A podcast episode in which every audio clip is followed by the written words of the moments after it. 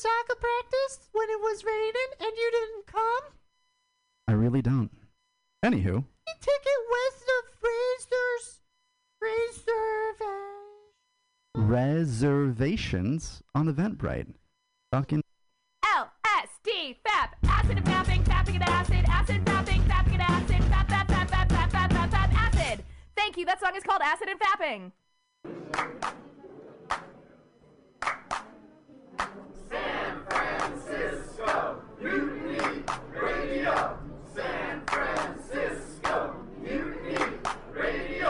Listen to live streaming radio or download a podcast and you can listen on the go. Listen to live streaming radio or download a podcast and you can listen on the go. San Francisco Mutiny Radio.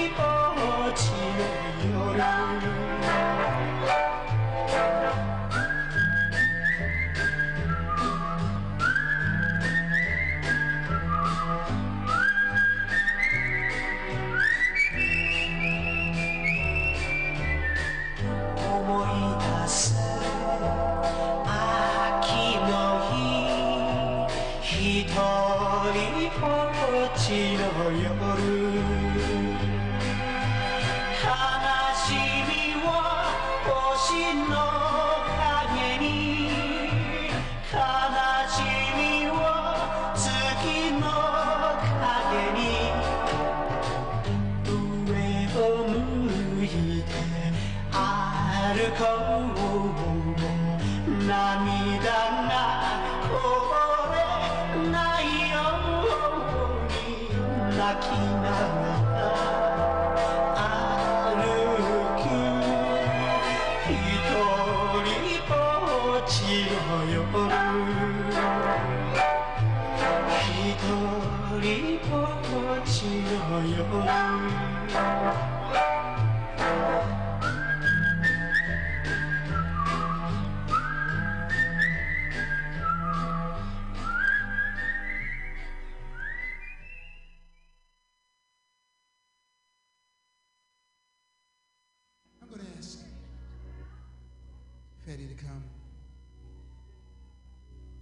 Song says, When you can't see your way and you feel that you've gone astray, doing all you know how to do, remember, God has not forgotten you. Hold your head up and be true to Him, for He'll open doors for you.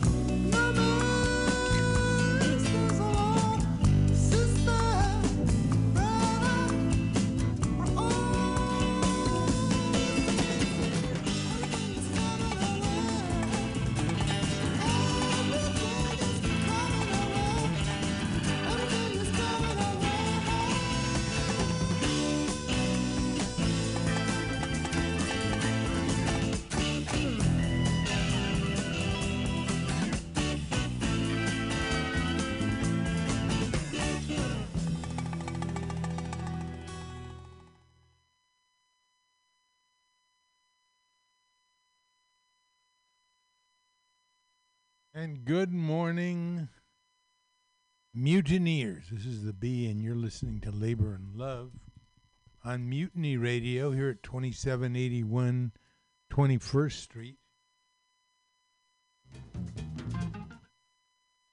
2781 21st Street,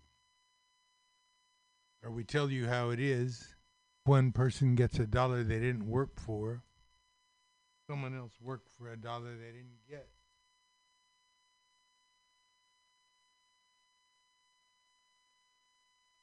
You don't have a seat at the negotiating table where you work, you're on the menu. And never, but never let anyone into your life who is not a friend of labor. And when I say labor, I mean you. Mutiny Radio, Labor and Love, where the labor meets the road. And the reason we need unions is because people don't do the right thing. Good morning, everybody. And we started out there with sukiyaki. I think the song was named sukiyaki because that's a Japanese word that most Americans have heard of. Uh, it doesn't really have anything to do with the food sukiyaki. The song was written by a guy who was uh, walking away from a demonstration. He had joined a demonstration against selling Japanese bases or letting U.S. military have bases in Japan. And uh, the demonstration, as such demonstrations often are, was broken up by the police. The police beat up people and uh, broke up the demonstration. And he was walking away from the demonstration very, very depressed.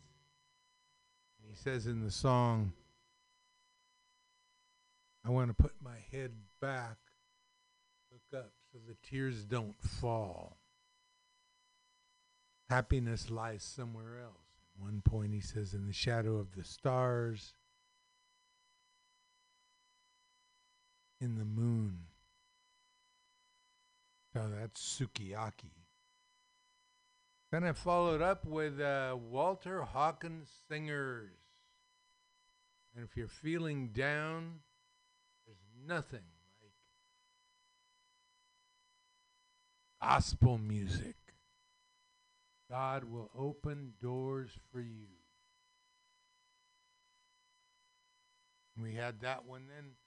Santana on a real upbeat, everything's coming our way. Despite the people in this country who want to write history in their own image, like Mr. DeSantis and his followers. Mr. DeSantis seems to have taken up the mantle of white leadership.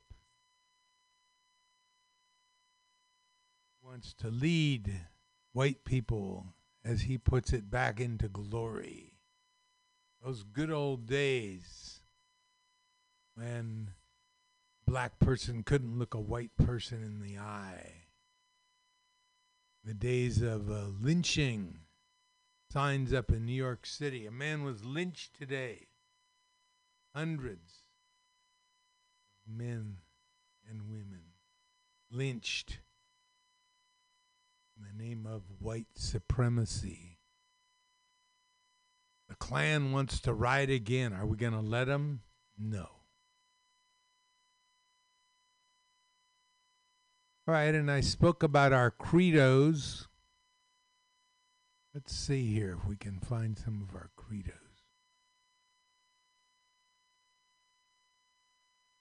So you're not into politics. Your boss is, your landlord is, your insurance company is, and every day they use their political power to keep your pay low, raise your rent, and deny your coverage. Time to get into politics, huh? What do you think?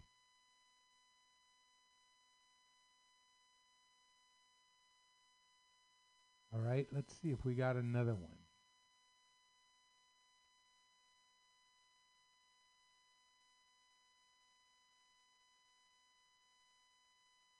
This is Robert Reich, former Secretary of Labor under Bill Clinton. And Reich says, This is your reminder that the richest 1% own half of the stock market, and the richest 10% own about almost all of it, 92%. So you hear people on the news saying, "Well, the stock market, the Dow, the S&P." So when people brag about the stock market, it's not they're not talking about the economy that nine tenths of us inhabit. Stock market.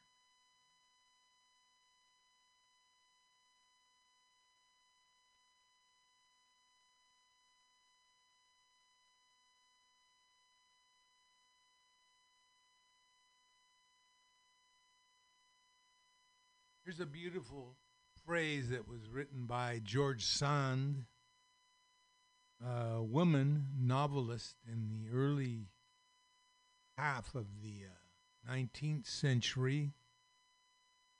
A woman who, of course, at that time had to disguise herself with a man's name. And here's what she wrote Humanity is outraged in me and with me must not dissimulate. Try to forget this indignation, which is one of the most passionate forms of love. And politics we're talking about. Politics of love.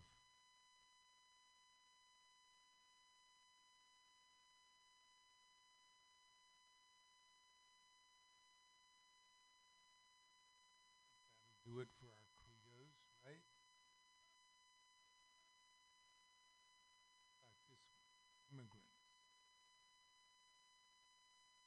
The reason we're poor is not because of immigrants who are coming here and taking jobs. The reason we're poor is because we're not getting paid enough. Immigrants are people who are coming here to work. They're trying to find work so they can feed themselves and their families so they can have places to live, so they can have better lives, which is always people move from one part of the world to another to improve their lot in life. Okay, so what do we got? What do we got for you?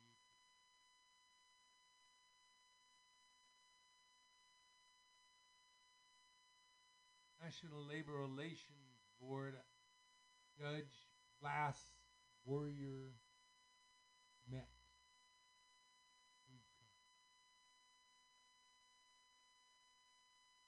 In dispute with mine workers.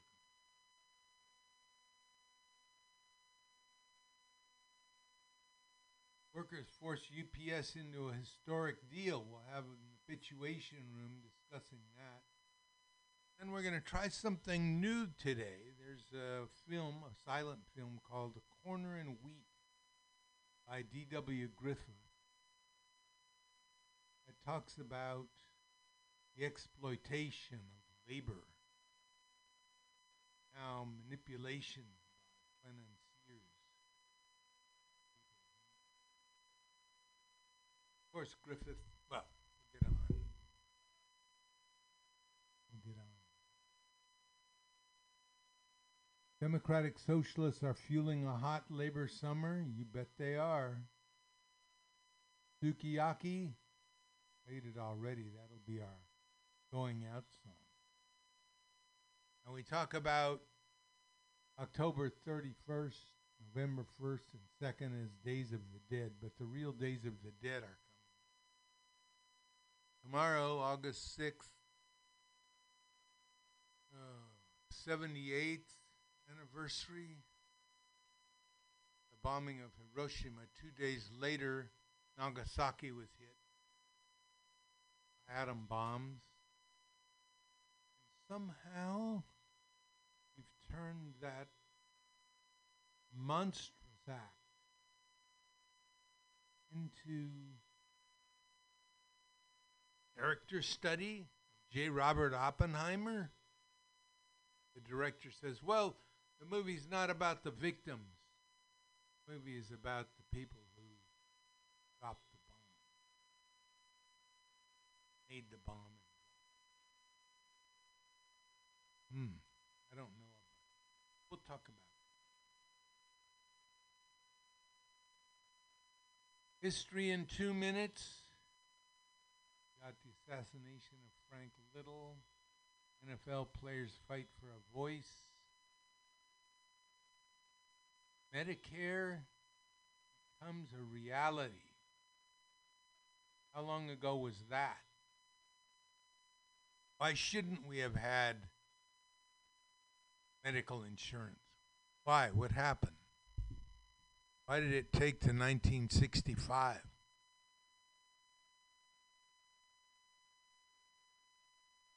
Great Railroad Strike um, happened in 1877, around the 4th of July.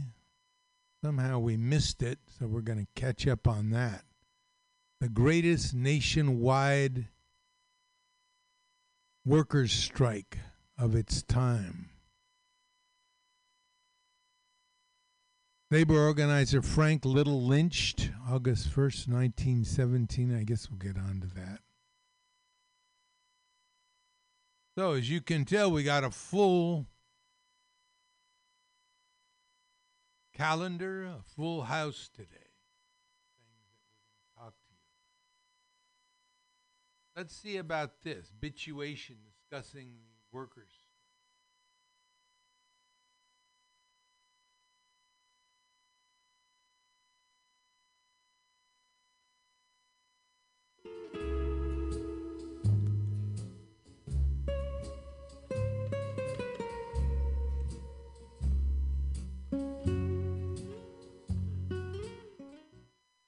Well, we don't want that one.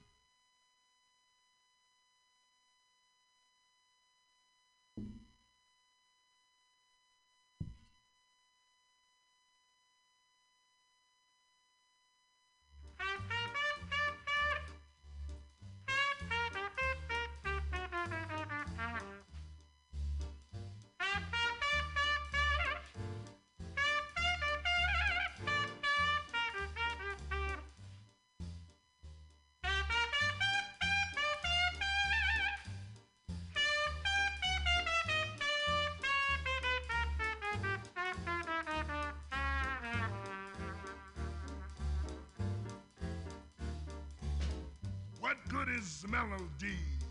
What good is music if it ain't possessing something sweet?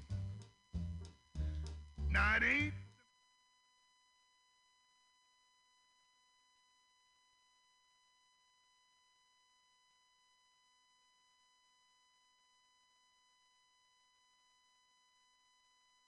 uh, deal on new contract. Um, what are you hearing? Right. Well, it's been a whirlwind of a day. I took a train down to Baltimore from uh, my home of Brooklyn uh, for a live stream specifically focused on what's going on, and I Mhm. get a and I get a press release saying uh, there's a TA, there's a tentative agreement. This is the largest private sector bargaining agreement in the United States, and we have uh, now a TA. We don't have the language, but right now it looks like there's a lot of significant gains. We don't know all the details, and I'm getting a whirlwind of different reactions right now. But right, we're looking at, uh, you know, 340,000 workers. Um, over half of them are part-time package handlers, warehouse workers. Um, the other half are these delivery drivers, the people that you and I interact with every day. We're dealing with a ton of different issues. Um, contract talks broke down about three weeks ago. Um, and the, over the past three weeks, what have we seen? We've seen a ramping up of the contract campaign, practice pickets, rallies, distributing information, trainings, all this stuff to make a strike threat credible. Right. Mm, That would be strike one of- testing, as Jane McAlevey would say, Absolutely. as yeah. we've talked about. So basically, kind of doing all this groundwork I just want to stop you because since the strike talks broke down, uh, the union's been like, okay, we're going to organize. We're going to get to work even before us an actual strike. Yeah. I mean, this has actually been a year. This has been a year of a contract campaign. This is not really common. The last time what we're looking at right now is is truly historic moment for the Teamsters union, for the labor movement in general, for the broader, you know, quote unquote economy and logistics. Um, and just to take one piece of that for the Teamsters, for the labor movement, they've been organizing this for a year. Um, August last year is when they started, which I believe was the 25th anniversary of the last time UPSers went on strike, 185,000 of them in 1997. But they've been preparing. This is this is uh, something that is different. That is uh, the result also of electing a new, more aggressive leadership in the union. Um, and this is happening in different unions around the country as well. We're seeing more confrontation with corporations, and they've prepared. They are uh, distributing information. They're getting everybody mobilized, excited, raising expectations. That's Mhm. really key and important. And we're seeing that. So, the past three weeks, they just ramped it up. You know, we saw all these uh, fun uh, videos all around from all around the country, workers uh, basically practicing the picket line it's pretty amazing to see just like how many people have been organized um, and it clearly worked like you know worker is the most important thing on the tool belt of a worker is the strike right the, Yeah. the threat of a strike. And they they really brandished that and they uh, clearly have gotten at least some of the goods. We don't have all the language but the key things that were basically hanging up these negotiations were the wages for part-timers. Right. um, and these are 60% of the workforce. Some of these folks are make 16 20 an hour. Before that before the cola increase it was 15 50 poverty wages. You make these are people in poverty um, and it looks like you know there are significant increases the people i'm talking to are saying you know uh, this is incredible other folks are saying this is not good enough um, but Okay. really we don't have the all the information and we're going to see you know are they going to vote this down just to emphasize this is a TA, so this isn't set in stone yet. There's about you know we're gonna have to wait about three weeks till late August to know whether this is the contract. And has that, do you have any understanding about whether they've leveled the playing field in terms of the wages for part time? Like, are they being adequately compensated now? Are the people who I know were getting, we're doing the same work, but then paying, getting paid a lot less? Has Right. that changed at all in this contract? Right. Well, there's uh, just to go over some of the major issues. There's a, there's a bunch of them going on. The, what we were just talking about is like one of the lingering ones. Uh, contract talks broke down July 5th. That's what we were talking about. Now three weeks of like basically organizing um, to prove you know we're ready or they're ready. Uh, so they specifically part timers they were bumped up to a base pay of twenty one dollars, and then there's a general wage increase totaling around seven fifty some catch up raises, as it's called, basically for part timers who've been there for a very, very long time. Um, and this is a terrible wage chaos uh, going on at UPS. So trying to compensate people who've held out, right? Right. Um, so it looks like, you know, it depends on who you ask, but it looks like there has been a significant bump there. What you were talking about with like tiered wages and stuff, this is impacting like tons of workplaces all over, you know, the co- country. UAW, you know, like Kellogg's, uh, UPS is no different. Basically, unequal work for equal, um, equal work for unequal pay. There are two classes of drivers, um, and this was a huge issue because some were making way less than the others and had less protections. This appears to be abolished, which is a huge, huge win. Oh, This wow. was like one of the main things that they were fighting for over the past year. This is what Sean O'Brien, the president of the union, uh, was basically running on. You know, kick-ass contract UPS, leveraging that for Amazon organizing, which they are already starting. Um, we also are going to see air conditioning in new package cars. There's obviously some devil in the That's good. details there. Um, you know, we saw people die. Um, Yeah, and and we've also seen, you know, I've seen recently like just like different viral videos of UPS workers, you know, talking about solidarity and and folks who are full time and also are, you know, on the upper tier of the two tier system, but who are like, no, I would go on strike because solidarity, because my fellow workers are getting underpaid and this is BS and it's making our entire industry more precarious. But uh-huh. yeah, I mean, what is what's it's so funny because you know the WGA and the SAG-AFTRA strike are going on. The AMPTP has refused to even come to the table with like a tentative agreement. That they don't have a counteroffer there. We have this counteroffer now. I mean, it's not as many workers um, and arguably more money to be lost but it's really interesting that like clearly um and i don't i don't want to get into the like teamsters are more organized i don't think that's what i'm saying but i think it is interesting that that ups has um come to the table Well, it's about probably what they think, uh, Teddy. I don't mean to cut you off, but it's probably what they think uh, the value system is, right? We're still trying to prove value points here on, on the side of the creatives. Right. And if uh, the Teamsters strike, people, the world is dependent upon packages. You understand? And they're dependent upon people who execute that. And this ha- and that has not become as automated and as you know all these oh a drone can do this and do that. It still doesn't take place. Um, we have a major storm out here right now. I just saw two young women uh, delivering packages and bit, you know what I'm saying. So and they out there in that rain. So they we don't have that end on the on on on the other end. It's like well we don't have we don't need the actors. We don't need the writers. We can continue to do this without them. And so once you know there has been a dry spell of us being available and we Mhm. see what um you know the public also has to get involved with us as well like when i hear ups is going on strike i'm like uh, uh, no they're not because somebody better talk to somebody 'cause i need stuff for sure hears that actors or writers are like oh what are they complaining about we don't need them yeah because you got marathons of like green acres that you can watch but how long you gonna be able to watch that shit No, no. I mean, Mm-hmm. honestly, once once the consumer boycott starts, if it does start for SAG, you know, and and for the industry, like that's that that's different. And or if for some reason, yeah, the the trickle of streaming just stopped. If everything stopped, people would probably take to the streets, you know, to find out. t- Like Stranger Things has got to come back, obviously. um, people will have will will lose their minds. But but this is, I mean, it's a good sign. I don't know, uh, Teddy, if you wanted to, were they expecting? I mean, this is a win, right? They they, wa- they don't want to go on strike. Nobody really wants to go on strike. Okay, so that was the discussion of the historic UPS deal that the Teamsters have uh, achieved. The vote, on, like they said, the vote on, will come on in about two weeks, towards the last part of August. We'll see if that becomes the agreement. But at this point, it's amazing, super victory for organized labor. Here's another one, Warrior Met, which is a, a coal company, mine, mine coal.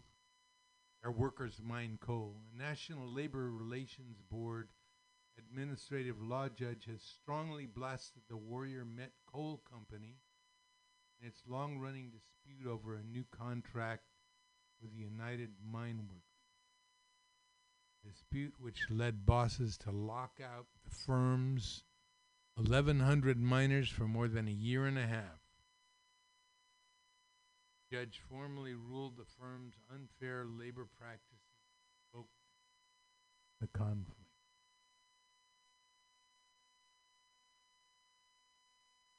Company officials were claiming that they couldn't afford the union's demands, and the union's tries at reclaiming the givebacks the workers had to yield keep the firm going when it was the old and bankrupt Jim Walter mine.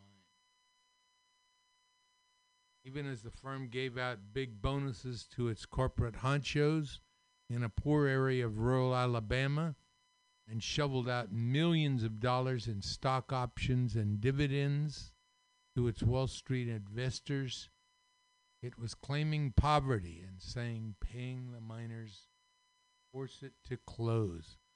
Boy, ain't that the way it goes? Pay the investors first. Pay out.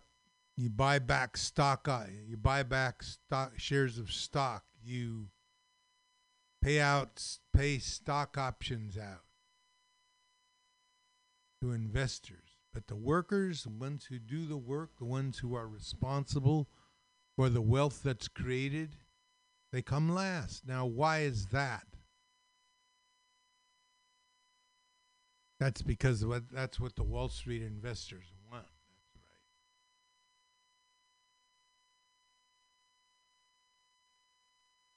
The mine workers were entitled to review the mine's books, but the mine bosses refused to turn them over and broke labor law too. That led UMWA to declare the strike was about warrior met labor lab- law breaking, formerly called unfair labor practices. Warrior Met was also hiring subcontractors to work alongside the miners, another bone of contention in the bargaining between the two sides.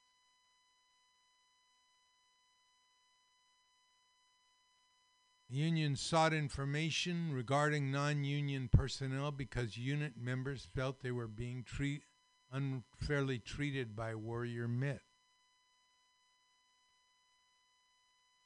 Oliveira's ruling Union bargainers explained they sought information on compensation and bonuses for foremen because union members re- reported foremen working alongside unit members had received large bonuses. Okay, so keep an eye on that. That's not a final ruling. That's a, ju- judgment. It might be typically what a big company will do is just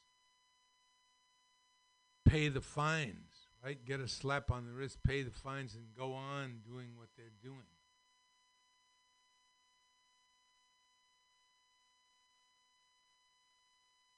Okay, talk a little bit more. Got a corner on wheat. But let's put some music.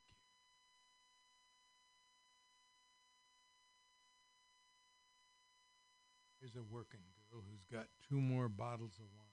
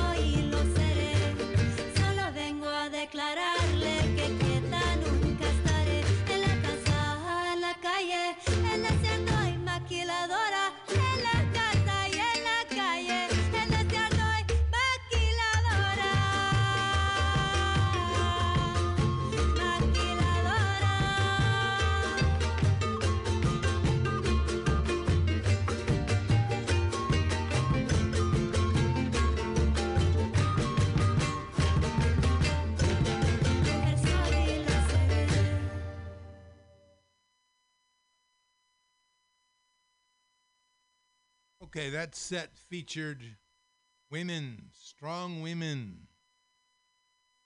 We had uh, that latest one, Cafeteras, Cafeteras, and the song is called Mujer Soy.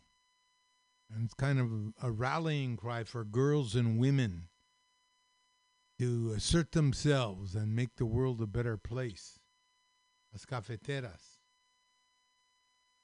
Then we had Mal Hombre. Malombre uh, literally means bad men, but it's much more serious uh, swear swear word in Spanish in in Mexico. And the singer was Lydia Mendoza, who in the late 30s and 40s worked a lot of the labor camps all along the border and became the darling of the uh, Mexican workers. Mal Hombre. Bad man. Now, who's our favorite bad man? Alleged rapist. Rip-off artist. Cheater. Liar. Mal Hombre. Well, he's getting his day in court now. See how that goes. I mean, just the fact that it's been two, three years, and look at the thing the man is accused of.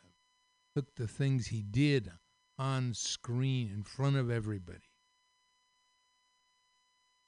I was in San Diego this week, and people on the radio there, some of the people are apologists for him. They say, well, some people did things that uh, that shouldn't have been done, but uh, the president uh, he gets his right to free speech, but not the right to yell fire in a crowded theater, which is exactly what he did. The people, I mean, for everything they have a qualifying phrase, right? Um, it's like they're trying to hold on to their audience. But as the time gets closer and closer for his reckoning in court, they're kind of maybe hearing themselves for the first time about how ridiculous their defense of, of this man is. Okay. I have a special treat here today. There's a movie. th- th- First of all, the filmmaker David Wark Griffith, in the early part of 20th century, was kind of the pioneer and huge creative force of the the uh, movie business. He was um, innovator in many ways really pushed the whole filmmaking process ahead. Of course, we all relate to him as the maker of a racist movie, The Clansman. Ku Klux Klan, bitter, anti-black portrayal of of the relations in the South and um, presenting Reconstruction as junkyard, you know, showing black legislators in the legislative uh, rooms, you know, trashing the place, chasing white women. In the middle of it is a little white girl. And there's this constant threat that these black animals are going to come and rape her. At any rate, Griffith also made some other movies, though. One of them is uh, from the point of view of the red man, you know, sort of a half-hearted indictment of how Native Americans were treated by whites. He also made this movie that we're going to discuss today, we're going to review today, called A Corner. And it's um, very, very anti capitalist. Capitalist in the movie. Get on with the movie. Corner in Wheat. So, what we're going to do is I'm going to show the movie and let you know what's going on, and we can later figure out what's happening. So, we start out with family, farm family. They're looking at their bags of wheat. Farmer's looking at his bags of wheat. His wife and little girl are there, and his father. is taking the wheat up in his hands.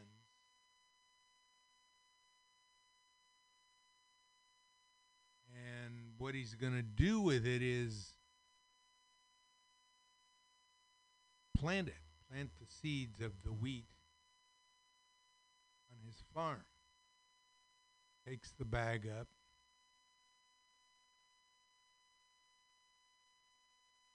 Heads out to the field with his father. They're pretty busted. Not, it's not a prosperous family. But these are the people who grow the wheat. The next scene shows them walking the acreage, throwing the seeds out furrows. Plow follows behind them, pulled by a horse. who Mix the seeds in with the dirt, showing the labor that goes into making the wheat.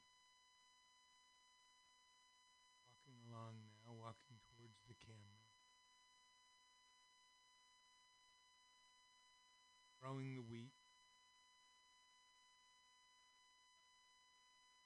And there's a guy following along behind them with a two horse team and a plow.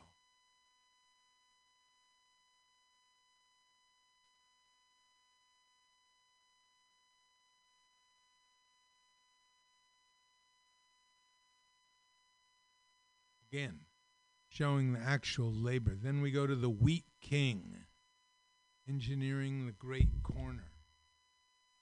Now, what this guy wants to do, he doesn't have anything to do with real wheat. What he has to do is the price of wheat. What he's trying to do is to corner the market. In other words, get control of the prices so he can dictate the price of wheat up or down. He's sitting there at his desk with this admiring group of four suits behind him. They're all watching as he manipulates the price and buys and sells wheat contracts, figuring out how he's going to do it. Says, "Yes, I can do it." He's going to corner the wheat market. In other words, where he becomes the man who can make the price go up and down at his whim because he controls so much of the market.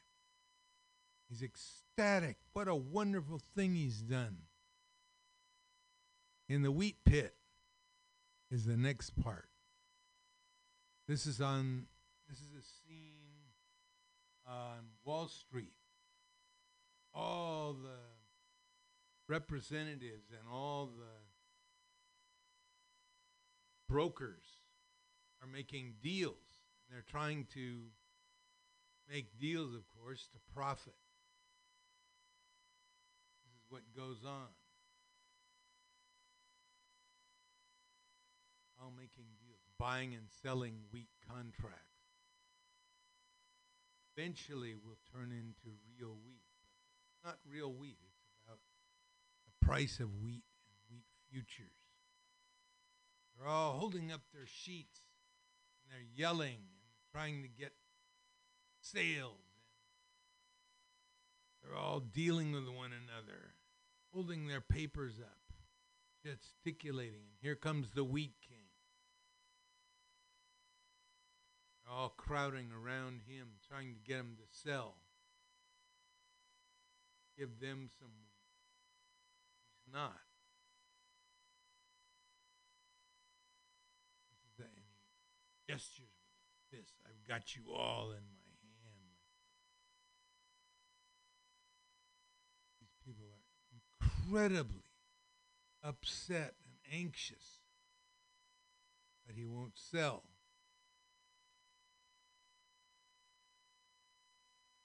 His answer to the ruined man's plea get it in the pit where I got it. Is a man who's ruined. The weak king, as he is, shakes hands with all of his followers. Here comes the man who's ruined, and he's coming and begging the weak king to show him some mercy. Wheat king says, Get it in the pit where I got it. I don't care if you're ruined. The man is stricken. He almost falls down, but the wheat king is so pleased with himself and so happy that he's been able to corner the market. Gold of the wheat. Here he is at a plush dining dining scene. Rich flowers and food and wine. Women, high class society women. And the wheat king arrives and they all stand up and celebrate him, drinks and toast to him. But what's the effect of all this? This is the wheat king spending his money, the chaff of the wheat. Oh, okay, we're in a bakery now. In a bakery, and people are lining up to buy bread, and a sign that says, owing to the advance of the price of flour, because the wheat king has been able to manipulate the price of flour. Loaves that used to cost five cents now costs ten cents. Plenty of loaves on the table. Woman comes to buy one. Guy puts it in a bag for her. She gives him five cents. He says, No, now it costs ten cents. Woman with a little girl comes in. Maybe it's the wife of the farmer. Gives him five, and he says, No, no, but wait, the baker says. Now it costs ten. Woman looks at her money and she hasn't got enough money to buy the loaf. She has to give the loaf back. This is a direct result of the wheat king's control of the flour market, wheat market. He can raise the price as high as he wants, which means price of bread will go up. Well, now we're back at the wheat king's dinner. All talking about how proud he is. All toasting him.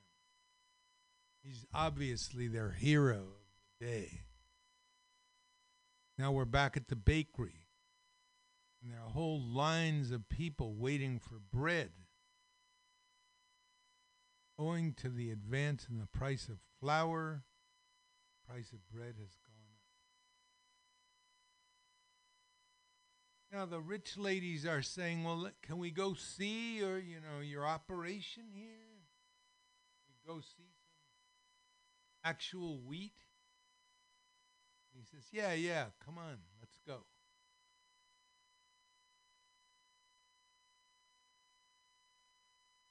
Back at the wheat farm, there's the girl and the woman who couldn't afford the bread.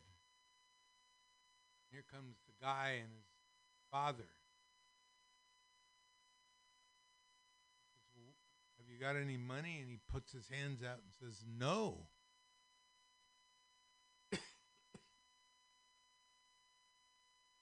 Price is so high.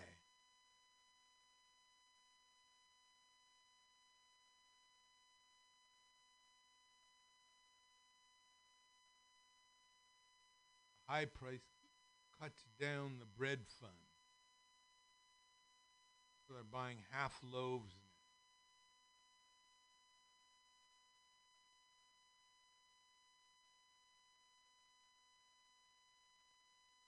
Okay, the prices are so high that the baker can't buy enough.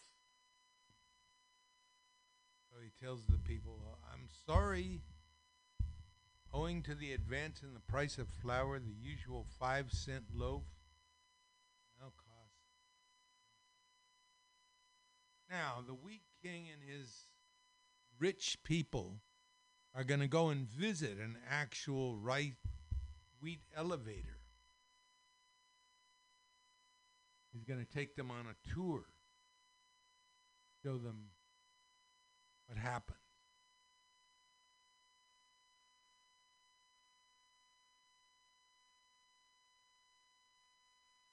All the rich ladies are getting excited.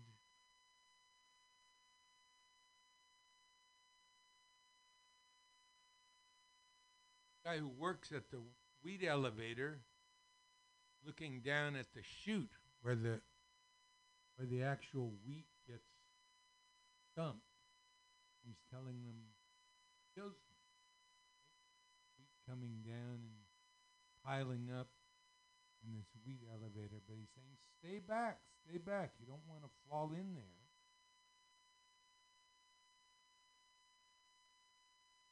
Okay, meanwhile, the wheat king. You have control of the entire market of the world. Yesterday added $4 million. The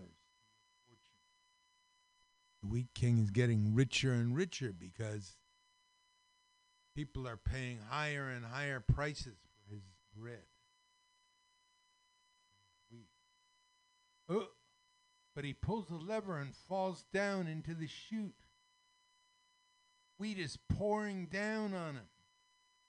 Holding his hand up, he's trying to get out. Back at the bakery,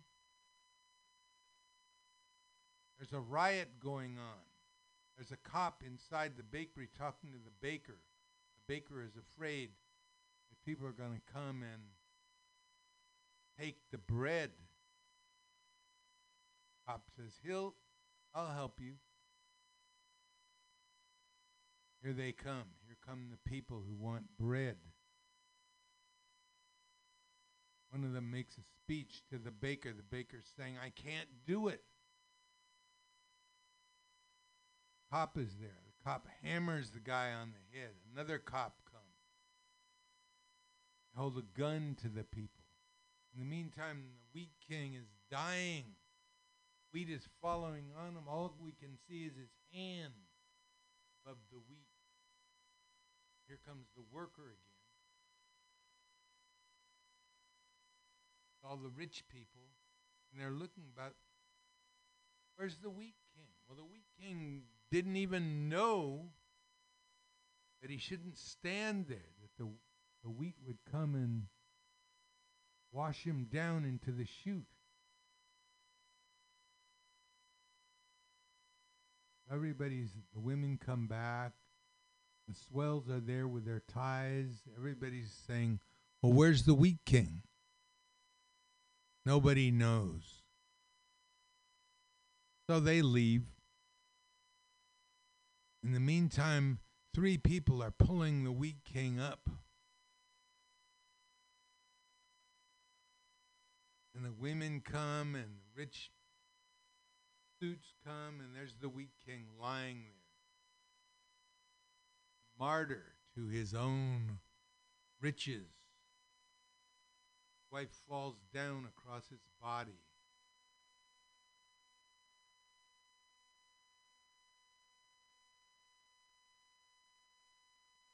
And the final scene shows the guy planting wheat again on the field.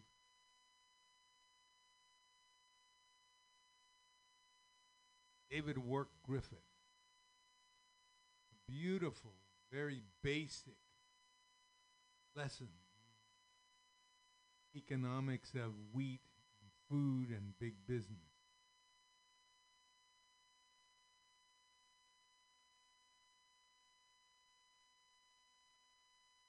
Farmers still throwing the wheat in the furrows.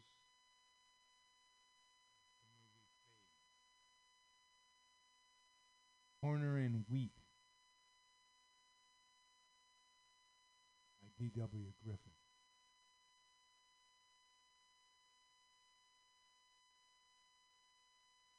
Okay, so we're oh we're past the eleven o'clock hour, and it's time to do.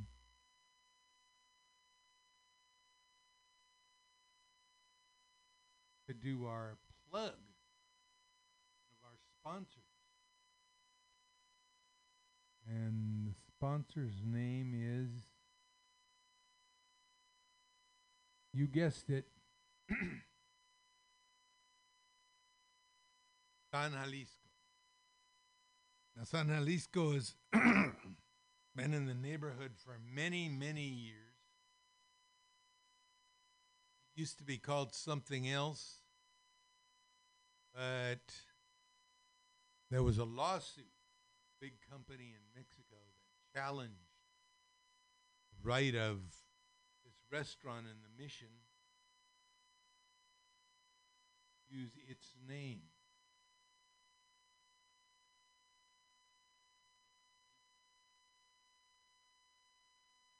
No other reason than that.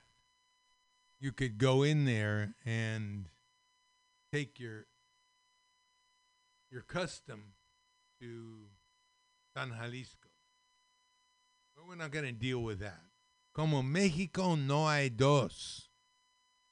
Y como San Jalisco tampoco. For over 40 years, the Ibarra family has been serving up the very best in Mexican food to the people of San Francisco. What's your favorite? Enchiladas? Tacos? The ultimate in birria? The best salsa and chips in town? Brought to you before you order? How about your favorite vegetarian omelets? Vegetarian burritos, tacos? They got 'em. Find them all and more at San Jalisco corner of 20th and South Van Ness in the very heart of the mission. Come on down to San Jalisco where the food tells you you're in Mexico. And I hope you do that. And if you do, please mention to Josie or Sophie or Magdalena that.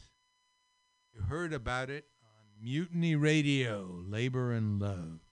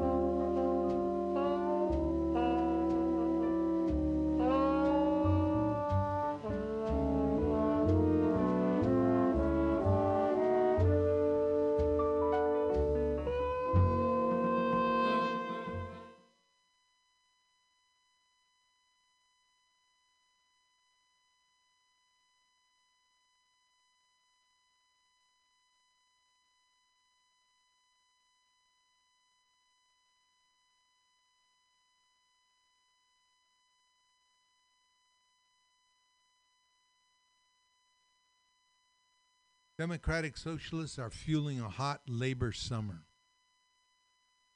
From strike support to training organizers and supporting union drives, DSA members are helping to build fighting labor movement. There's a war on the working class in this country, and the only way we're going to win is by building an army of organizers, says Anthony Rosario former UPS driver with Teamsters Local 804. He adds, and you're it. Speaking as part of the second annual Red Hot Summer event in late July, organized by the Young Democratic Socialists of America. More than 25,000 people turned into the six tuned into the six week labor training and political education series. The event is among a handful of projects spearheaded by YDSA and its parent organization, the Democratic Socialists of America. 25,000 people. Just think if half those people start organizing.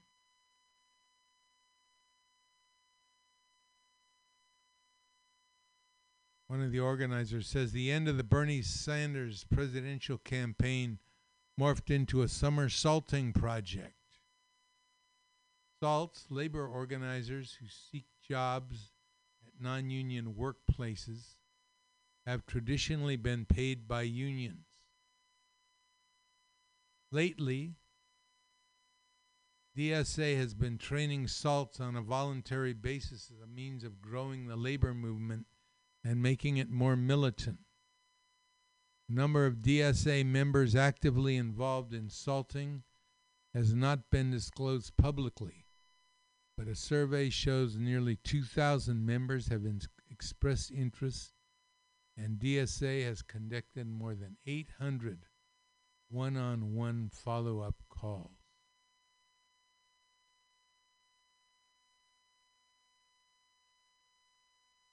Part of a long socialist tradition. Socialists were instrumental in building the labor movement at the turn of the 20th century, organizing across industries and agitating for the eight hour workday and a minimum wage, among other now standard U.S. labor practices. Socialists became generally less visible in organized labor after Congress expelled Communist Party members from union leadership through the Taft Hartley Act. That's something we could really review on this show. The Taft Hartley Act is one of the biggest anti labor laws, issues of the 20th century.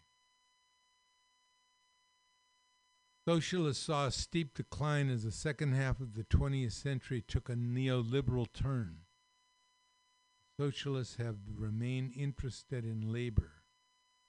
Socialists were among the founders of a Teamsters for a Democratic Union in 1976, for example. DSA has raised some 400,000 for local labor struggles, including for striking teachers in Oakland, California, and Nabisco workers in Portland, Oregon.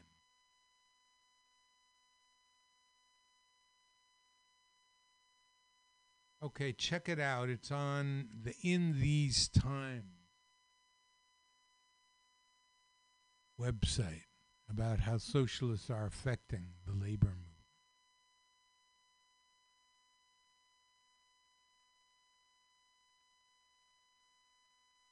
See if we can get that one back.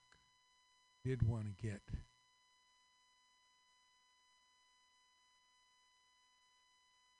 Um, other DSA efforts have also been involved in the wave of retail and restaurant organizing. Atulia Doralaski, 24, a worker in the first unionized Chipotle restaurant, says the union victory would not have been possible without the early guidance, resources, and support of Mission's Greater Lansing DSA chapter. Uh,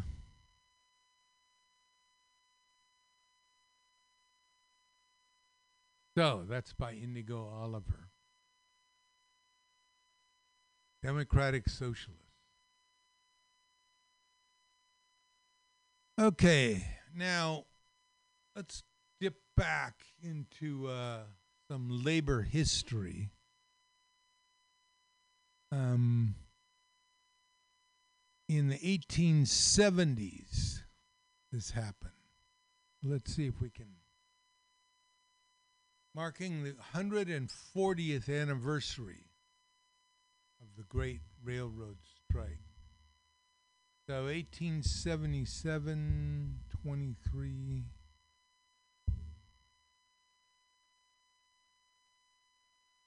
Eighteen seventy-seven, hundred and twenty-three. That'd be the hundred and forty-six. But listen up.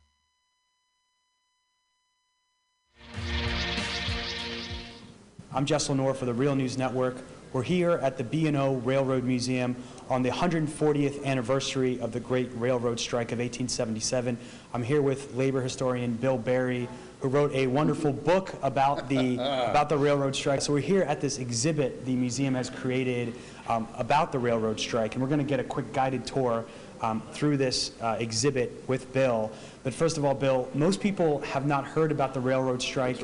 Um, today. It happened 140 years ago. It started right here in Baltimore in Camden Yards. Um, more than 100,000 workers participated. They had to call in the ha- almost half the army to put it down. Um, 10 people were killed right here in Baltimore. Hundreds more were injured around the country. It was called an insurrection. It was called a riot, a Mob revolution. Um, so talk about this really important seminal moment in well, history. what got me started was if you look at Camden Yards, uh, the state put up a historical marker there to commemorate the strike. And one of the things I think is very important is that workers need to know their own history because it's a guide to tomorrow. And it also needs to be done in a way that it, anybody can understand it. A lot of histories you have to have uh, 12 years of graduate school to get through the first two pages. And so as a union organizer and a labor historian, I just thought this was a great moment. And when we put the historical marker up, I was surprised and disappointed how few people actually knew about the history of the strike. So I said, It's not taught in history books. It's not talked about today at no, all. nobody in ever does. textbooks or That's right. And many of the textbooks are incorrect in that it started in Martinsburg, West Virginia, when in fact it started right at Camden Yards. In a time of small businesses and workshops, the railroad was the first national industry, employed tens of thousands of people, both on the construction of the railroads and on the railroad operating itself. And there's a whole history of labor disputes on the construction of the railroads, uh, Irish families living in tents and shanties along the rails as they went from the east to the west. We're more familiar with the stories of the Chinese laborers moving from the west to the east. but it was a huge industry. John Garrett became the president in 1855, an incredibly wealthy man and a really dynamic visionary who saw the future as railroads and began to move so that the B&O went as far as Chicago, but was linked to nationwide railroads. And what you see here, though, is he took advantage what Naomi Klein calls the shock doctrine. And when the Depression of 1873 hit, he and a lot of the other railroad owners used that as an opportunity to cut wages. So what provoked the strike was the second 10% wage cut. And you will And see this is a time when the railroad was making. making money. Making Well, they were cutting back. There were some problems with the Depression, but he never cut executive salaries, never dropped a 10% dividend to the stockholders, but began to cut people, put them on short weeks, uh, all sorts of different uh, events. But the minutes of the board meeting, which are up uh, here, and we have copies of it, the week before, he said, we're going to have a 10% pay cut, and we assure our employees will cheerfully concur with our decision. And he was so confident that the workers would take it that they canceled their monthly board meetings for the rest of the summer so they could all go away. So the following Monday, the 16th of July, workers went down to Camden Yards to get paid and get their assignments, and they were told the 10% cut was in effect, and they said, we're not working.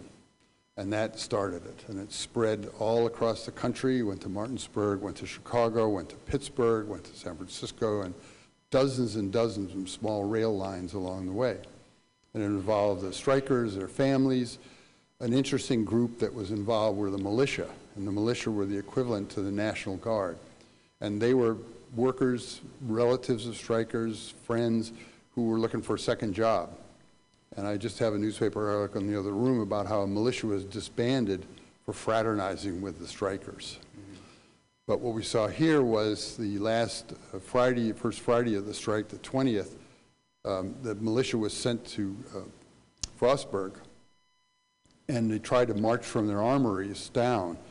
And as the armory in the west side by the shot tower, militia left there, people coming home from work started stoning them and yelling at them, and they shot and killed 10 people, none of whom was involved in the strike, uh, right by City Hall on Holliday Street. Subsequently, then, the President of the United States sent the Army in and crushed the strike. And what you see here are Gatling machine gun companies. Um, This is the Gatling letter, and I found that in the archives as a miracle uh, a number of years ago, and I can give you a copy of that. I have true copies of that I can send you. But we'd heard about that. So actual, like, large-scale machine guns were brought into Camden Yes, Yards? yes. And the Gatling Machine Gun Company president is apologizing because he can't supply enough Gatling guns.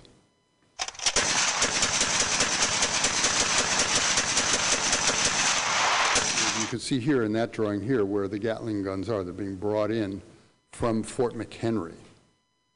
And there are other uh, pictures that are in the book of machine guns around, uh, blocking the people off from, here's the original Camden Yards, and people will recognize that obviously as the entrance to the, to the uh, stadium. The strike then went to Pittsburgh. They had a huge event the Sunday night of the strike where the militia was sent. One of the tricks that the railroad companies did was to send militia to the opposite end of the state so they wouldn't know anybody. And so the militia was sent to Pittsburgh was from Philadelphia. And they were pushed into the roundhouse. And you have to remember that many of the people on both the strikers and in the militia had been in the Civil War. So they knew military tactics. Uh, they got the uh, Pittsburgh, uh, Philadelphia militia in the roundhouse. They then got cars of fuel oil, set them on fire, and rolled them into the roundhouse. So you see here, this is a Pittsburgh damage report. Um, and the militia then came out. So I'm reading it, it says 39 buildings, 104 Yeah, locomotives. yeah. 1,200 rail cars were destroyed. Yep. By an enormous fire. Well, the, the Thursday night of the strike here, uh, the Friday night after the people were killed, uh, there was a wooden building outside Camden Yards, which was used as a telegraph office, and the strikers burned that. And you can see that picture here. Now, one of the things that's important in how the strike is portrayed, and this is a picture from Allan Pinkerton. And Allan Pinkerton started the first company spy company. The, the Pinkertons, which a lot of people. Right, right. And his um, logo was a huge eye, and his motto was, "This eye never sleeps," and that was the origin of the term private eye. But he had just finished, before the strike, killing um, 11 people in Pennsylvania because he infiltrated the uh, union group up there called the Molly Maguires. And so in June, it was called the Day of the Rope, and 10 of them were hung in Pottstown, week before the strike started. But if you look at this drawing, which was in his magazine and in his book, the women, Irish women, are portrayed like monkeys. You see the underslung jaw and the big teeth, and that's consistent with how he portrayed immigrant workers as almost uh, ape-like. And this, this section talks about the- how the police were used Right. to put down the strike. Yeah. Talk a little bit about that. Well, the police were, were, had mixed feelings about the strike. The police chief, you'll see in the slideshow, put out a curfew notice and tried to clear the streets, but the police were related to strikers and their families. It was a regular working-class job. The strike really was not broken until John Garrett, the president of the B&O, contacted Rutherford B. Hayes, president of the United States, said, "Send me federal troops." And this section over here deals with Yes, yes. And they were sent in then from Fort McHenry. And if you remember your history, Rutherford B. Hayes was elected in 1877 in a contested election, got the votes of southern states by promising to withdraw all federal troops from the states. And basically, that turned the South back over to the plantation owners and the white supremacists Which which ended Reconstruction. which ended Reconstruction, exactly. But the promise was no federal troops in the states. He hadn't been in office two months when he brought federal troops into Baltimore City to break the strike. And you'll see in his diary a concern about, gee, we need to find a better thing. The whole question of industrial policy and the position of workers and what should the government do was all new at this time. People were just starting to figure it out. Because this was the first large industry. And in the years to come on the railroads, there were major strikes. Uh, the Knights of Labor had in the 1880s, the Pullman strike in 1894. And to be fair, the first national labor legislation, the Railway Labor Act, was passed in 1924, was really the result of this strike. It was that pressure by the workers and their willingness to sacrifice and willingness to struggle that finally got a law passed that gave them some protection. But what you see here are the armories um, with the weapons. These are just Springfield rifles. These are left over from the Civil War and a new uh, standard issue. And one of the things that was interesting was there was a debate in the country at the time about whether we even need an army. And the army had not been paid for three months because there were people who said, we don't need an army. It's the civic duty of everybody to go into the militia.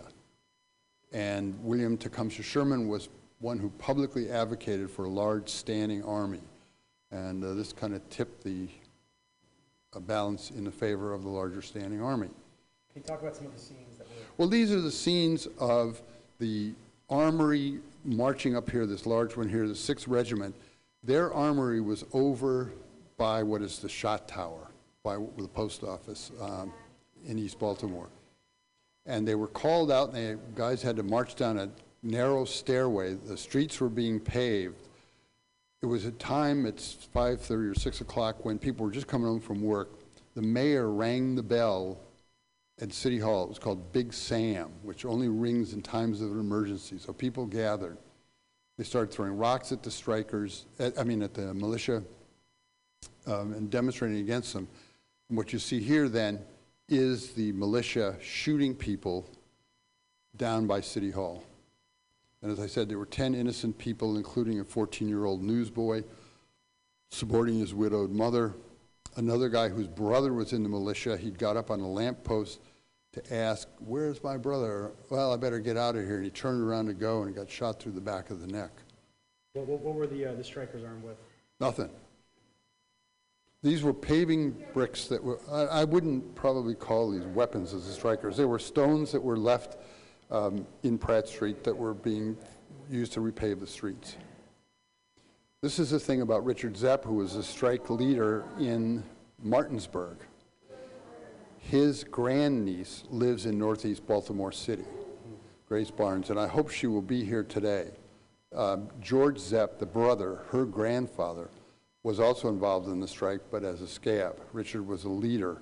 But you'll see in Martinsburg, the mayor was a railroad worker, all the militia were railroad workers. And so they said, arrest Richard Zepp. And so they did. And then he said, well, Richard needs to eat first. So I let him go in a restaurant, and then he went out the back door, and basically nobody ever bothered him. But it was a great, uh, great discussion. And in your book, um, when you were talking about the the power of community in this in the railroad, you talk about a, a railroad leader who, or, or a, a, a scab who is going to go Right. uh, operate a train, but his wife and his daughter. Yeah, got up and begged them. That was George Zepp. Oh, that was George yeah, Zepp, yeah. okay. But it's a famous Zepp family, and there's a now a museum in Martinsburg, which uh, memorializes them. But I had a wonderful discussion with his granddaughter, Hmm. and she has memories of the grandfather a little bit, and some stuff from the strike, but um, not much. She's a sharp at 94 as you are, sharper probably than I am. But it's wonderful. So this exhibit will be up until next year. Okay.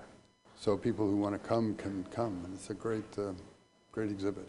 All right, and and and uh, and Bill, as you were as you were helping put together today's activities and events, um, we, we talked to some of the railroad workers, some, some of the, the union leaders, talking about how um, c- some of the conditions, some of the things they're fighting for, have have parallels and roots in the strike um, that happened 140 years ago. But uh, you talk about this moment in in as far as labor, organized labor goes, as, as worker, as the fight for workers' rights. Um, talk about why it's important to have this memory of, of what the power Well, of workers today. If you see my slideshow, you'll see the first slide is history is a guide for tomorrow. And I often will say, as I will say today, and often that when people who are religious have tough times, they read the Bible. When I have tough times, I read labor history because it shows the determination and the spirit of people who said, I'm not satisfied with what I have. And we need to find that now. And the anger of the people who voted for Donald Trump, for example, needs to be channeled. You get angry at the wealthy people and then you vote for one. It just is inconsistent.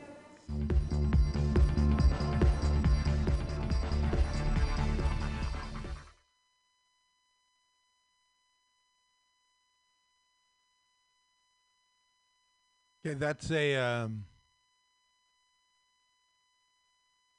review, I guess, of a, of a display in Baltimore, 2017, covering the Great Railroad Strike, Great Upheaval, it's called, 1877.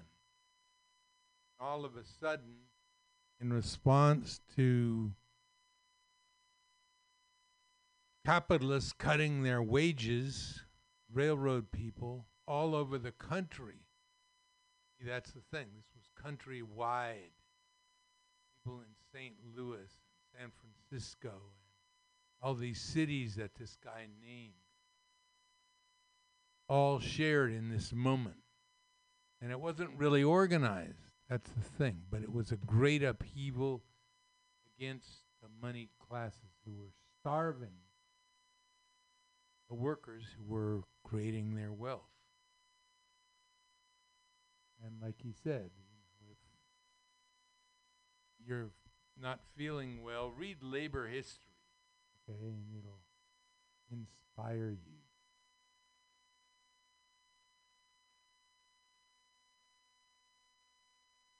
How about labor history in two? We've got a little bit of time left. Medicare becomes a reality. Rick Smith, and this is Labor History in Two. On this day in labor history, the year was 1965. That was the day that U.S. President Lyndon Baines Johnson signed Medicare into law. This federally funded health care program provides assistance to one of the country's most vulnerable populations the elderly. At the time the law was enacted, many seniors found it difficult, if not impossible, to get private health insurance. President Johnson signed the law in a ceremony in Independence, Missouri, the hometown of former President Harry Truman. While in office in the 1940s, Truman had proposed a national health insurance plan. Unfortunately, he was unable to get his plan through Congress. President Johnson wanted to recognize Truman's efforts. At the bill signing ceremony, President Truman received the very first symbolic Medicare card. The law went into full effect in 1966. 19 million people registered for the benefit. One of the labor leaders who fought for Medicare was Nelson Hale Cruikshank. Nelson held several positions for the AFL CIO, and he spent his career advocating for social insurance protections for working people. He earned the nickname the Father of Medicare. The same year that the Medicare law was passed, Cruikshank explained why he thought it was so important to reform health insurance. He said, quote, "In too many doctors' offices today, the Hippocratic oath has given way to the Dow Jones average. By 2010, 48 million Americans received their health insurance through the Medicare program. 8 million were people with disabilities. The rest were seniors. The program has had a tremendous impact on the quality of life of millions of older Americans. Yet, since its inception, there have been those who aim to make it less accessible by scaling back benefits and raising the eligibility age.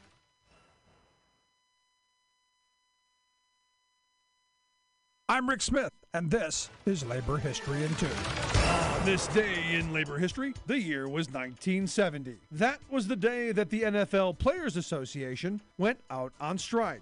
The American Football League and the National Football League officially merged that year. Each league had their own Players Association. With the league merger, they joined forces into one union. The players elected John Mackey, a tight end with the Baltimore Colts, their first president.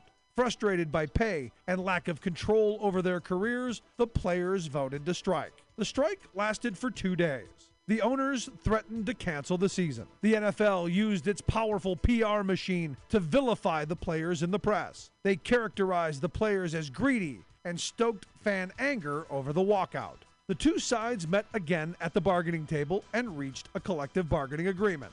The agreement covered four years. The players won improvements to their pensions and dental care. They also secured the right to have agent representation for the first time. But many of the disagreements over pay and control remained unsettled. In 1974, the players were back out on the picket line for five weeks during the summer. Eight years later, a 57 day strike disrupted the season. Seven weeks of games were canceled. Then again, five years later, the union went on strike during the season. This time, some of the players crossed the picket lines, including stars like Joe Montana and Lawrence Taylor. This broke the strike without settling on a contract. Today, the NFL Players Association continues to push for improved player safety and revenue sharing. The impact of concussions on players' long term health remains an important issue for the union. Labor History in Two brought to you by the Illinois Labor History Society and The Rick Smith Show. For more information, go to laborhistoryin2.com, like us on Facebook, and follow us on the Twitters at Labor History in Two.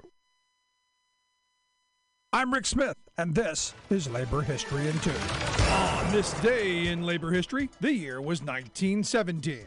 Frank Little, an activist for the industrial workers of the world, or Wobblies, was lynched near Butte, Montana. His beaten body was found hung off a railroad trestle. On it was pinned a disturbing note. It read, quote, Others take notice. First and last warning. 3 7 77 L D C S S W T. The numbers were the measurement of a grave. Each letter was the initial of a union organizer. The letter L for Frank Little was circled. The warning was clear union organizers leave town or die. Butte was copper mining country, and efforts to unionize the miners had turned the area into a battleground. Frank had arrived that July to help in the efforts to support striking miners. Frank Little was a leader of the IWW with experience organizing free speech campaigns, lumberjacks, and miners. Although not much is known of his early life, it is thought his mother was Cherokee and his father was a Quaker. He organized the wives of the miners to join in the pickets and helped build solidarity between the multiple unions that organized in the area. The Anaconda Mining Company took note of his presence, but could not find a legal means to stop him. Then, early on that fateful day, men came to his boarding house. They claimed they were police officers. They gagged Little and stuffed him into a car. They beat him and drug him through part of town tied to the car bumper. And it was at the county line where they hung Frank Little's body. News of the atrocity spread far and wide. Thousands attended the funeral. Not surprisingly, the authorities never found his murderers. Some doubt they ever tried. For more information, go to laborhistoryin2.com, like us on Facebook, follow us on Twitter at laborhistoryin2. I'm Rick Smith, and this is Labor History in Two. On this day in labor history, the year was 1993. That was the day that the Family Medical Leave Act went into effect. Union members worked hard to support this legislation, testifying before Congress and holding rallies. It was an uphill battle to pass the bill. Starting in 1984, family medical leave was brought before Congress. Year after year, the bill failed to win enough votes. In 1991, it finally passed Congress, but was vetoed by President George H.W. Bush. He vetoed it again the following year. Then, in February of 1992, newly elected President Bill Clinton signed the FMLA into law. It guaranteed that most employers with 50 or more workers must give their employees up to 12 weeks of unpaid leave for a serious health condition for themselves, their spouse, parent, or child. In his speech signing the act, President Bill Clinton declared, quote, "This bill will strengthen our families, and I believe it will strengthen our businesses and our economy as well." He went on to say, I know that men and women are more productive when they are sure they won't lose their jobs because they're trying to be good parents, good children. Our businesses should not lose the services of these dedicated Americans. And over the long run, the lessons of the most productive companies in the world, here at home and around the world, are that those who put their people first are those who will triumph in the global economy. He said that family and medical leave is a matter of pure common sense and a matter of common decency. It will provide Americans what they need most peace of mind. Never again will parents have to fear losing their jobs because of their families. Labor History in Two brought to you by the Illinois Labor History Society and the.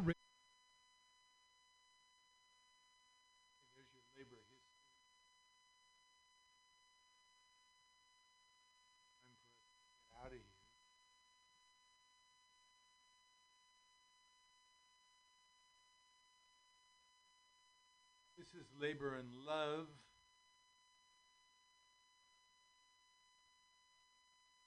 Where we bring it to you, how it is. One person gets a dollar they didn't work for, someone else worked for a dollar they didn't get. and never but never let anyone into your heart not a friend of labor. Only. Hang in there right now. Flat black plastic. Ready to come. The song Walker. says, When you can't see your way and you feel that you've gone astray, doing all you know how to do, remember, God has not forgotten you. Remember Hold your head said, up and be true to Him. Feeling good. Read labor history.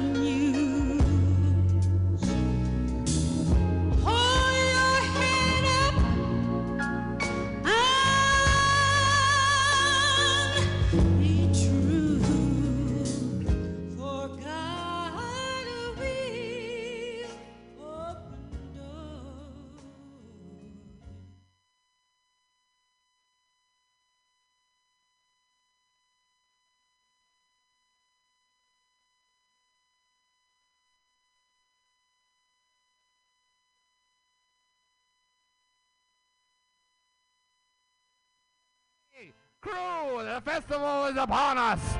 L- Scurvy Steve, how many comics? Over a hundred comics. You're looking good, Scurvy Steve. Glad the scurvy hasn't taken you. Aye, aye, Captain. You, No Liver Mary, how many venues? We've got nine venues, sir. And you, boy, what's your name? Very good. And finally, Eleven Fingers Sally. What about the tickets? You can find all of your tickets on Eventbrite, sir. Check out www.mutinyradio.fm. Arr. What is that? I don't know what a website is. I'm a pirate. but f- quick to the festival. All sails ahead. Pirate noises. Ambiance. Just still thinking. And when it's all over, you. Well, you know who's headlining at Cobb's Comedy Club on Sunday? Who? Who? Mark Neuer. Oh, fucking Mark! Oh my god, I hear he's the best of the worst. He gives you the business, y'all. Yeah, it's Mark Neuer on Cobb's Comedy Club, Sunday, August 13th. At 7:30 p.m. Please come and come all. Don't miss your chance to see Mark Neuer headlining The Best of the Worst, Sunday, August 13th at 7.30 p.m. at Cobb's Comedy Club, 915 Columbus Avenue, San Francisco, hosted by Emily Rudolph and featuring Ernest Evangelista, Honiton Ortiz, the legendary front office, and the one and only Spencer Devine. Get your tickets online now at cobbscomedy.com. Remember, there are more at the door. And get ready to get served the business. Side effects may include acid reflux, black lung, blackfoot, IBS, racism, homophobia, arachnophobia, erectile dysfunction, erections lasting more than four hours, spontaneous human combustion, appendicitis, ingrown toenails, anal leakage, and or cancellation.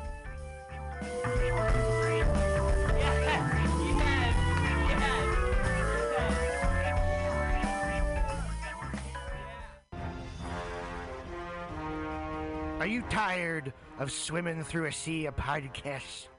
Are ye on a raft without a paddle? Well, gather around me, sea dogs, and get aboard me pirate ship as we set sail for the seas of Mutiny mutinyradio.fm.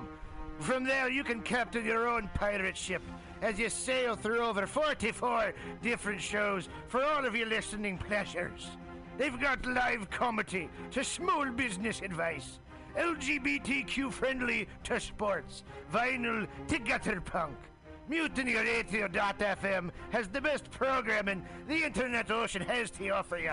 I bet my peg leg on it, or I ain't scurvy shit-faced McRat.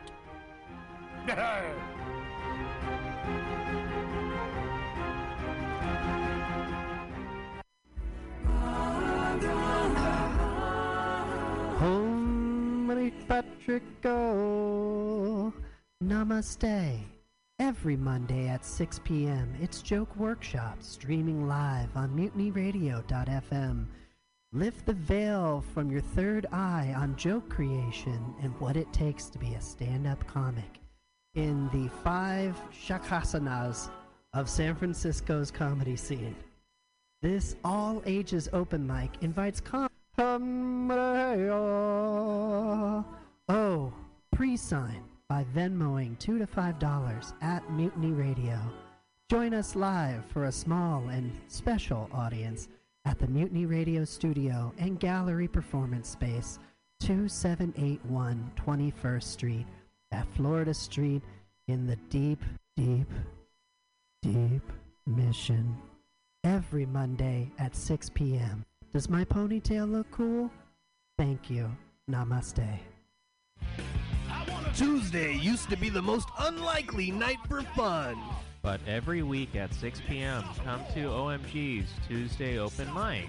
And see comics work out new material for free. For free. They Get your Tuesday night party on with two for one well drink specials during the 6 to 8 p.m. show. Check out Eventbrite to reserve your free seat every Tuesday, 6 p.m. At OMG on Savory 6th Street. Savory 6th Street. Show up to go up. Hey, kids, it's your pal, Spider-Man. Sorry, Spiderman. Artemis Bitterman. When I'm not swinging through the senior facility, besting Mysterio at Boggle, or getting beautifully plowed by the Rhino, I'm headed down to Mutiny Radio at the corner of 21st and Florida. They got some schlemiels doing the laugh laugh. But hey, don't be a schmuck and donate two to five dollars on hold hold on, what is this? Let me get my glasses. The print's too small. Hold on. Venmo? That's not real. What is that, Swedish? You knew that, right? This is in San Francisco. I'll drown it on. Hold- It's nap time.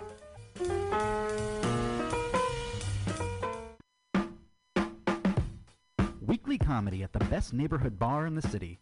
Join your friends from Mutiny Radio every Thursday at 8 p.m. at the bar on Dolores at 29th and Dolores. Starting after any very important sports game that might happen to be on, you're guaranteed a night of laughter for free. And when paired with the drink specials and the nicest bartender in San Francisco, it'll become a Thursday ritual. Show up to go out for comics, and please reserve your free tickets on Eventbrite so we know you're coming to laugh. Hour the is when the comedy is the cheapest. Happy Hour, the most free two hours of hour long comedy on the radio and internet streaming live. 2781 21st Street. Come down, be in the audience. Dog friendly. Dog friendly. We are. Mutiny Radio is absolutely dog friendly. Ooh, a dog party. Ain't no party like a dog party. Dog party at Mutiny Radio. Every Friday, dog party at Mutiny Radio. Happy hour. 2781 21st Street. Happy Hour, Mutiny Radio. Dot FM. Here in dot SF. Calling all crusties, punks, and posers. Pick your posteriors up off the pavement, pack up your pins and patches, and prepare to party. The Pacific Northwest Vest Fest returns this Saturday only at the SeaTac Expo Center. Whether you're a leather lover or just a denim demon, if you're looking to dress to impress for less, do not stress. You'll find all the best in pre-distressed vests right here at the Pacific Northwest Vest Fest. With over 40 vendors selling countless crossover styles, you'll find the perfect thing for your scene. Metal, thrash, Walmart, high vis, and everything in between. All in one place. One day only. Unless it's a jacket. If you need a jacket, take your square ass somewhere else. Never pay for fabric you don't need and ditch the sleeves, but save the rest for the Pacific Northwest Fest Fest this Saturday only at SeaTac. Bring a can of PBR, get it half price. Daddy, Daddy, what are we gonna do today? At 2 p.m. on a Saturday afternoon? Oh, over there at the parklet in front of Atlas Cafe for Titans of comedy. That that's Titans of comedy. Apparently, they've got great sandwiches, cafe drinks, and even some of my favorite beverages, like beer, wine, and sangria. All the things I drink to forget your mother. My new Uncle Blake says you smell like a brewery. What did I say about interrupting me? Anywho, right here on 20th and Alabama in the Deep Mission, paired with tasty comedy from Bay Area's favorite comics. For free. Every Saturday, or at least the two Saturdays a month that the court mandates I have to see you. It's sunshine and even in drizzle, but not too much. Hey, Daddy, remember after soccer practice when it was raining and you didn't come? I really don't. Anywho, Ticket west of Fraser's Reserve. reservations on Eventbrite. Fucking LSD, FAP, acid and fapping, fapping and acid, acid, fapping, fapping and acid, fap, fap, fap, fap, fap, fap, fap, fap, acid. Thank you. That song is called Acid and Fapping.